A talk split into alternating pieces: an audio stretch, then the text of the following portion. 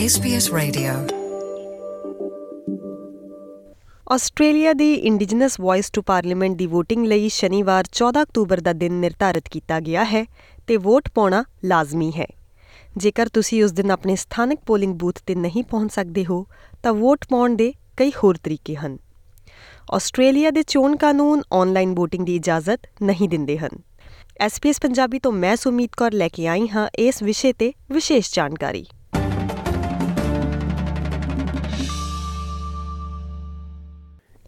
ਜੇਕਰ ਤੁਸੀਂ ਰੈਫਰੈਂਡਮ ਵਾਲੇ ਦਿਨ ਕਿਸੇ ਪੋਲਿੰਗ ਸਥਾਨ ਤੇ ਨਹੀਂ ਪਹੁੰਚ ਸਕਦੇ ਹੋ, ਤਾਂ ਆਸਟ੍ਰੇਲੀਆ ਭਰ ਵਿੱਚ ਚੁਣੇ ਗਏ ਪੋਲਿੰਗ ਕੇਂਦਰਾਂ ਤੇ ਪੋਸਟਲ VOTING ਉਪਲਬਧ ਹੈ। ਇਹ ਕੇਂਦਰ ਨਾਰਦਰਨ ਟੈਰੀਟਰੀ, ਤਸਮਾਨੀਆ, ਵਿਕਟੋਰੀਆ ਅਤੇ ਪੱਛਮੀ ਆਸਟ੍ਰੇਲੀਆ ਵਿੱਚ 2 ਅਕਤੂਬਰ ਤੋਂ ਅਤੇ ਬਾਕੀ ਸਾਰੇ ਰਾਜਾਂ ਅਤੇ ਪ੍ਰਦੇਸ਼ਾਂ ਵਿੱਚ 3 ਅਕਤੂਬਰ ਤੋਂ ਖੁੱਲਣਗੇ ਇਸੇ ਦੌਰਾਨ ਹੁਣ ਰਿਟ ਜਾਰੀ ਹੋਣ ਦੇ ਨਾਲ ਹਾਂ ਅਤੇ ਨਾ, ਯੈਸ ਔਰ ਨੋ ਦੇ ਸਮੂਹਾਂ ਨੇ ਆਪਣੇ ਪ੍ਰਚਾਰ ਨੂੰ ਤੇਜ਼ ਕਰ ਦਿੱਤਾ ਹੈ। ਨੈਸ਼ਨਲ ਸੈਨੇਟਰ ਮੈਟ ਕੈਨਵਨ ਜੋ ਕਿ ਨੋ ਮੁਹਿੰਮ ਦਾ ਸਮਰਥਨ ਕਰ ਰਹੇ ਹਨ ਉਹਨਾਂ ਦਾ ਕਹਿਣਾ ਹੈ ਕਿ ਆਸਟ੍ਰੇਲੀਆ ਦੇ ਲੋਕਾਂ ਕੋਲ ਇਸ ਸਮੇਂ ਸੂਚਿਤ ਫੈਸਲਾ ਲੈਣ ਦੇ ਯੋਗ ਹੋਣ ਲਈ ਲੋੜੀਂਦੀ ਜਾਣਕਾਰੀ ਨਹੀਂ ਹੈ if the yes side is serious here in the next uh, uh, five to six weeks, they actually need to uh, need to tell us what their plans really are. Uh, they've been hiding the details because they fear that the more of those details they give to the Australian people, uh, the stronger they'll be in saying no.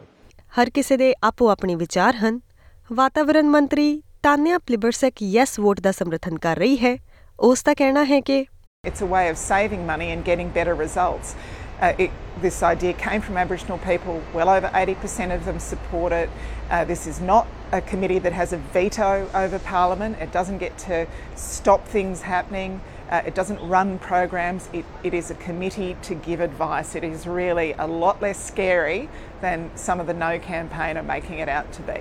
ਇਸ ਤੇ ਹੋਰ ਚਾਨਣਾ ਪਾਉਂਦਿਆਂ Melbourne ਤੋਂ ਸਿੱਖ community connections ਦੇ ਗੁਰਿੰਦਰ ਸਿੰਘ ਨੇ ਇਸ ਬਾਰੇ ਹੋਰ ਜਾਣਕਾਰੀ ਸਾਂਝੀ ਕੀਤੀ ਇੰਡੀਜੀਨਸ ਵੌਇਸ ਟੂ ਪਾਰਲੀਮੈਂਟ ਇਸ ਰੈਫਰੈਂਡਮ ਦੇ ਵਿੱਚ ਦੋ ਹੀ ਗੱਲਾਂ ਨੇ ਆਸਟ੍ਰੇਲੀਆ ਦੇ ਕਨਸਟੀਟਿਊਸ਼ਨ ਯਾਨੀ ਕਿ ਸੰਵਿਧਾਨ ਵਿੱਚ ਇਹ ਦਰਜ ਕਰਵਾਉਣਾ ਕਿ ਐਬੋਰਜਨਲ ਤੇ ਟੋਰਸ ਸਟ੍ਰੇਟ ਆਈਲੈਂਡਰਸ ਆਸਟ੍ਰੇਲੀਆ ਦੀ ਇਸ ਧਰਤੀ ਦੇ ਮੂਲ ਨਿਵਾਸੀ ਨੇ। ਯਾਨੀ ਕਿ ਸੰਵਿਧਾਨ ਵਿੱਚ ਇਸ ਗੱਲ ਨੂੰ ਰੈਕਗਨਾਈਜ਼ ਕਰਨਾ that they are the first people of Australia. ਨਾਲ ਇੱਕ ਜਥੇਬੰਦੀ ਵੀ ਬਣਾਈ ਜਾਏਗੀ ਜਿਸ ਦਾ ਨਾਮ Aboriginal and Torres Strait Islanders Voice ਹੋਵੇਗਾ ਇਹ ਜਥੇਬੰਦੀ ਆਸਟ੍ਰੇਲੀਆ ਦੀ ਪਾਰਲੀਮੈਂਟ ਤੇ ਸਰਕਾਰ ਵਿੱਚ ਐਬੋਰੀਜਨਲ ਤੇ ਟੋਰਸ ਸਟ੍ਰੇਟ ਆਈਲੈਂਡਰਸ ਲੋਕਾਂ ਦੇ ਨਾਲ ਸੰਬੰਧਿਤ ਮਸਲਿਆਂ ਵਿੱਚ ਰਿਪਰੈਜ਼ੈਂਟੇਸ਼ਨ ਕਰੇਗੀ ਤੇ ਇਹ ਜਥੇਬੰਦੀ ਕੰਮ ਕਿਵੇਂ ਕਰੇਗੀ, ਇਹਦੀ ਪਾਵਰਸ ਕੀ ਹੋਣਗੀਆਂ, ਢਾਂਚਾ ਕੀ ਹੋਗਾ ਇਹ ਸਾਰੀਆਂ ਚੀਜ਼ਾਂ ਨੂੰ ਲੈ ਕੇ ਕਾਨੂੰਨ ਬਣਾਉਣ ਦਾ ਪੂਰਾ ਅਧਿਕਾਰ ਪਾਰਲੀਮੈਂਟ ਦੇ ਕੋਲ ਹੋਏਗਾ। ਇਸ ਸਾਰੇ ਕੈਂਪੇਨ ਦਾ ਨਾਮ ਯੈਸ ਕੈਂਪੇਨ ਦਿੱਤਾ ਗਿਆ ਹੈ ਕਿਉਂਕਿ ਇਹ ਆਸਟ੍ਰੇਲੀਆ ਦੇ ਕਨਸਟੀਟਿਊਸ਼ਨ ਦੇ ਵਿੱਚ ਅਮੈਂਡਮੈਂਟ ਹੈ ਤੇ ਕਨਸਟੀਟਿਊਸ਼ਨ ਵਿੱਚ ਕੋਈ ਵੀ ਬਦਲਾਵ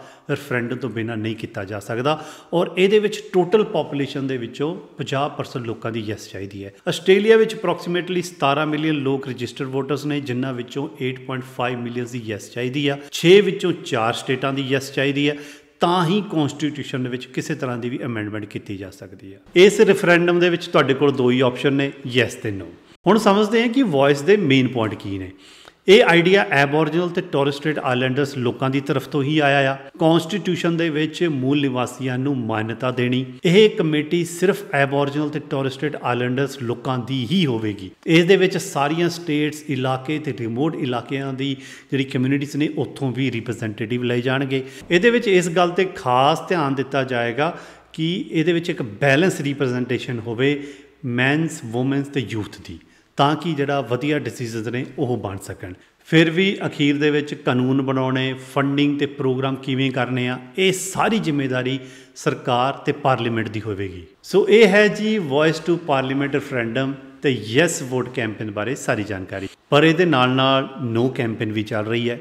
ਉਹਨਾਂ ਦਾ ਜੋ ਆਰਗੂਮੈਂਟ ਹੈ ਕਿ ਇਹ ਬੜਾ ਰਿਸਕੀ ਹੈ, ਕਿਉਂਕਿ ਇੱਕ ਵਾਰ ਜੇ ਕਨਸਟੀਟਿਊਸ਼ਨ ਦੇ ਵਿੱਚ ਕੋਈ ਚੇਂਜ ਹੋ ਗਿਆ। ਉਹਨੂੰ ਦੁਬਾਰਾ ਬਦਲਣਾ ਸੌਖਾ ਨਹੀਂ। ਲੋਕਾਂ ਨੂੰ ਸਿਰਫ ਯੈਸ ਤੇ ਨੋ ਦਾ ਹੀ ਆਪਸ਼ਨ ਦਿੱਤਾ ਗਿਆ ਹੈ ਪਰ ਜ਼ਿਆਦਾ ਡਿਟੇਲਸ ਨਹੀਂ ਦਿੱਤੀਆਂ ਗਈਆਂ। ਜਿਵੇਂ ਕਿ ਵੌਇਸ ਦੀ ਕਮੇਟੀ ਕਿੱਦਾਂ ਇਲੈਕਟ ਕੀਤੀ ਜਾਵੇਗੀ, ਉਹਦੀਆਂ ਪਾਵਰਸ ਕੀ ਹੋਣਗੀਆਂ। ਉਹ ਕਿਹੜੇ ਕਿਹੜੇ ਮਸਲੇ ਦੇ ਵਿੱਚ ਪਾਰਲੀਮੈਂਟ ਤੇ ਸਰਕਾਰ ਨੂੰ ਸਲਾਹ ਦੇ ਸਕਦੀ ਹੈ। ਲੋਕ ਚਾਹੁੰਦੇ ਨੇ ਕਿ ਵੋਟ ਪਾਉਣ ਤੋਂ ਪਹਿਲਾਂ ਉਹਨਾਂ ਨੂੰ ਇਹ ਸਾਰੀ ਜਾਣਕਾਰੀ ਦਿੱਤੀ ਜਾਵੇ। ਕਈਆਂ ਦਾ ਇਹ ਆਰਗੂਮੈਂਟ ਹੈ ਕਿ ਇਹ ਕੋਈ ਹੱਲ ਨਹੀਂ, ਬਲਕਿ ਬਿਊਰੋਕ੍ਰੇਸੀ ਨੂੰ ਬੜਾਵਾ ਦੇਣਾ ਆ। ਤੇ ਸਰਕਾਰ ਲਈ ਕਾਫੀ ਐਕਸਪੈਂਸਿਵ ਹੋ ਸਕਦਾ ਆ, ਜਿਸ ਦਾ ਬੋਝ ਟੈਕਸ ਦੇ ਰੂਪ ਦੇ ਵਿੱਚ ਨਾਰਮਲ ਆਸਟ੍ਰੇਲੀਅਨਸ ਤੇ ਹੀ ਪਵੇਗਾ। ਕਈ ਇੰਡੀਜਨਸ ਕਮਿਊਨਿਟੀਜ਼ ਤੇ ਆਰਗੇਨਾਈਜੇਸ਼ਨਸ ਵੀ ਇਹਦਾ ਵਿਰੋਧ ਕਰ ਰਹੀਆਂ ਨੇ, ਕਿਉਂਕਿ ਉਹ ਕਨਸਟੀਟਿਊਸ਼ਨ ਨੂੰ ਹੀ ਨਹੀਂ ਮੰਨਦੇ। ਉਹ ਕਨਸਟੀਟਿਊਸ਼ਨ ਨੂੰ ਇੱਕ ਕਨੋਲੀਅਲ ਡਾਕੂਮੈਂਟ ਮੰਨਦੇ ਨੇ, ਤਾਂ ਉਹ ਕਹਿੰਦੇ ਕਿ ਉਹਨਾਂ ਨੂੰ ਕੋਈ ਫ਼ਰਕ ਨਹੀਂ ਪੈਂਦਾ, ਇਹਦੇ ਵਿੱਚ ਕੋਈ ਚੀਜ਼ ਦਰਜ ਕੀਤੀ ਜਾਵੇ ਜਾਂ ਨਹੀਂ, ਕਿਉਂਕਿ ਇਹ ਡਾਕੂਮੈਂਟ ਹੀ ਉਹਨਾਂ ਦੇ ਲਈ ਵੈਲਿਡ ਨਹੀਂ ਹੈਗਾ। ਹੁਣ ਤੁਸੀਂ ਕਮੈਂਟ ਕਰਕੇ ਦੱਸੋ ਕਿ ਇਸ ਵੌਇਸ ਟੂ ਪਾਰਲੀਮੈਂਟ ਰੈਫਰੈਂਡਮ ਬਾਰੇ ਕੀ ਸੋਚਦੇ ਹੋ? ਇਨ੍ਹਾਂ ਵੋਟਾਂ ਦੀ ਗਿਣਤੀ ਕਿਵੇਂ ਕੀਤੀ ਜਾਣੀ ਹੈ? ਉਸ ਬਾਰੇ ਆਸਟ੍ਰੇਲੀਅਨ ਇਲੈਕਟਰਲ ਕਮਿਸ਼ਨ ਨੇ ਸਲਾਹ ਜਾਰੀ ਕੀਤੀ ਹੈ। ਜੇਕਰ ਤੁਸੀਂ ਸਿਹਤ ਜਾਂ ਗਤੀਸ਼ੀਲਤਾ ਦੇ ਮੁੱਦਿਆਂ ਕਾਰਨ ਪੋਲਿੰਗ ਸਟੇਸ਼ਨ ਦੀ ਯਾਤਰਾ ਨਹੀਂ ਕਰ ਰਹੇ ਹੋ ਜਾਂ ਤੁਸੀਂ ਕਿਸੇ ਅਜਿਹੇ ਵਿਅਕਤੀ ਦੇ ਕੇਅਰਰ ਹੋ ਜੋ ਯਾਤਰਾ ਨਹੀਂ ਕਰ ਸਕਦਾ ਹੈ ਤੇ ਜਾਂ ਜੇਕਰ ਤੁਸੀਂ ਪੋਲਿੰਗ ਦੌਰਾਨ VOTING ਕੇਂਦਰ ਤੋਂ 8 ਕਿਲੋਮੀਟਰ ਦੀ ਦੂਰੀ ਤੇ ਹੋ, ਤਾਂ ਤੁਸੀਂ ਪੋਸਟਲ VOTING ਲਈ ਅਰਜ਼ੀ ਦੇ ਸਕਦੇ ਹੋ। ਪੋਸਟਲ VOTING ਫਾਰਮ ਲਈ ਅਰਜ਼ੀਆਂ ਆਸਟ੍ਰੇਲੀਅਨ ਇਲੈਕਟਰਲ ਕਮਿਸ਼ਨ ਵੈਬਸਾਈਟ ਦੁਆਰਾ ਦਿੱਤੀਆਂ ਜਾਂਦੀਆਂ ਹਨ ਅਤੇ 11 ਅਕਤੂਬਰ ਨੂੰ ਸ਼ਾਮ 6 ਵਜੇ ਤੋਂ ਪਹਿਲਾਂ ਦਿੱਤੀਆਂ ਜਾਣੀਆਂ ਚਾਹੀਦੀਆਂ ਹਨ। ਤੁਹਾਨੂੰ ਰਾਇਸ਼ੁਮਾਰੀ ਵਾਲੇ ਦਿਨ ਸ਼ਾਮ 6 ਵਜੇ ਤੱਕ ਆਪਣੀ ਬੈਲਟ ਨੂੰ ਪੂਰਾ ਕਰਨ ਅਤੇ ਸੀਲ ਕਰਨ ਦੀ ਜ਼ਰੂਰਤ ਹੋਵੇਗੀ ਅਤੇ ਇਸ ਨੂੰ 27 ਅਕਤੂਬਰ ਤੱਕ AEC ਦੁਆਰਾ ਪ੍ਰਾਪਤ ਕਰਨ ਦੀ ਲੋੜ ਹੋਵੇਗੀ।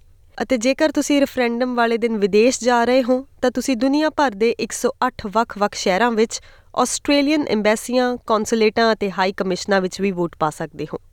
ਜੇਕਰ ਤੁਸੀਂ 14 ਅਕਤੂਬਰ ਨੂੰ ਆਪਣੇ ਰਿਹਾਇਸ਼ੀ ਖੇਤਰ ਵਿੱਚ ਨਹੀਂ ਹੋ ਤਾਂ ਤੁਸੀਂ ਆਪਣੇ ਰਾਜ ਜਾਂ ਖੇਤਰ ਵਿੱਚ ਕਿਸੇ ਵੀ ਪੋਲਿੰਗ ਸਥਾਨ ਤੇ ਵੋਟ ਪਾ ਸਕਦੇ ਹੋ।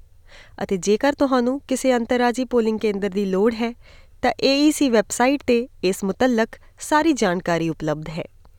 ਵੋਟਰਾਂ ਨੂੰ ਬੈਲਟ ਪੇਪਰ ਉੱਤੇ ਬਕਸੇ ਵਿੱਚ ਪੂਰਾ ਸ਼ਬਦ ਲਿਖਣਾ ਪਵੇਗਾ, ਯੈਸ ਔਰ ਨੋ। ਜੇ ਤੁਸੀਂ ਟਿਕ ਮਾਰਕ ਕਰਦੇ ਹੋ ਤਾਂ ਉਹ ਯੈਸ ਗਿਣਿਆ ਜਾਵੇਗਾ, ਇਸ ਲਈ ਆਪਣਾ ਪੱਖ ਰੱਖਣ ਲਈ ਪੂਰੇ ਸ਼ਬਦ ਯੈਸ ਔਰ ਨੋ ਲਿਖਣ ਦੀ ਲੋੜ ਹੋਵੇਗੀ। ਇਸ ਬਾਰੇ ਹੋਰ ਵਿਸਥਾਰਿਤ ਜਾਣਕਾਰੀ ਤੁਸੀਂ SPS voice referendum portal www.sbs.com.au/voicereferendum ਤੇ ਜਾ ਕੇ ਪ੍ਰਾਪਤ ਕਰ ਸਕਦੇ ਹੋ। SPS ਪੰਜਾਬੀ ਤੋਂ ਇਹ ਜਾਣਕਾਰੀ ਤੁਹਾਡੇ ਤੱਕ ਲੈ ਕੇ ਆਈ ਹਾਂ। ਮੈਂ ਸੁਮੀਤ ਕੌਰ। ਫੇਸਬੁੱਕ ਉਤੇ SBS ਪੰਜਾਬੀ ਨੂੰ ਲਾਈਕ ਕਰੋ ਸਾਂਝਾ ਕਰੋ ਅਤੇ ਆਪਣੇ ਵਿਚਾਰ ਵੀ ਪ੍ਰਗਟਾਓ।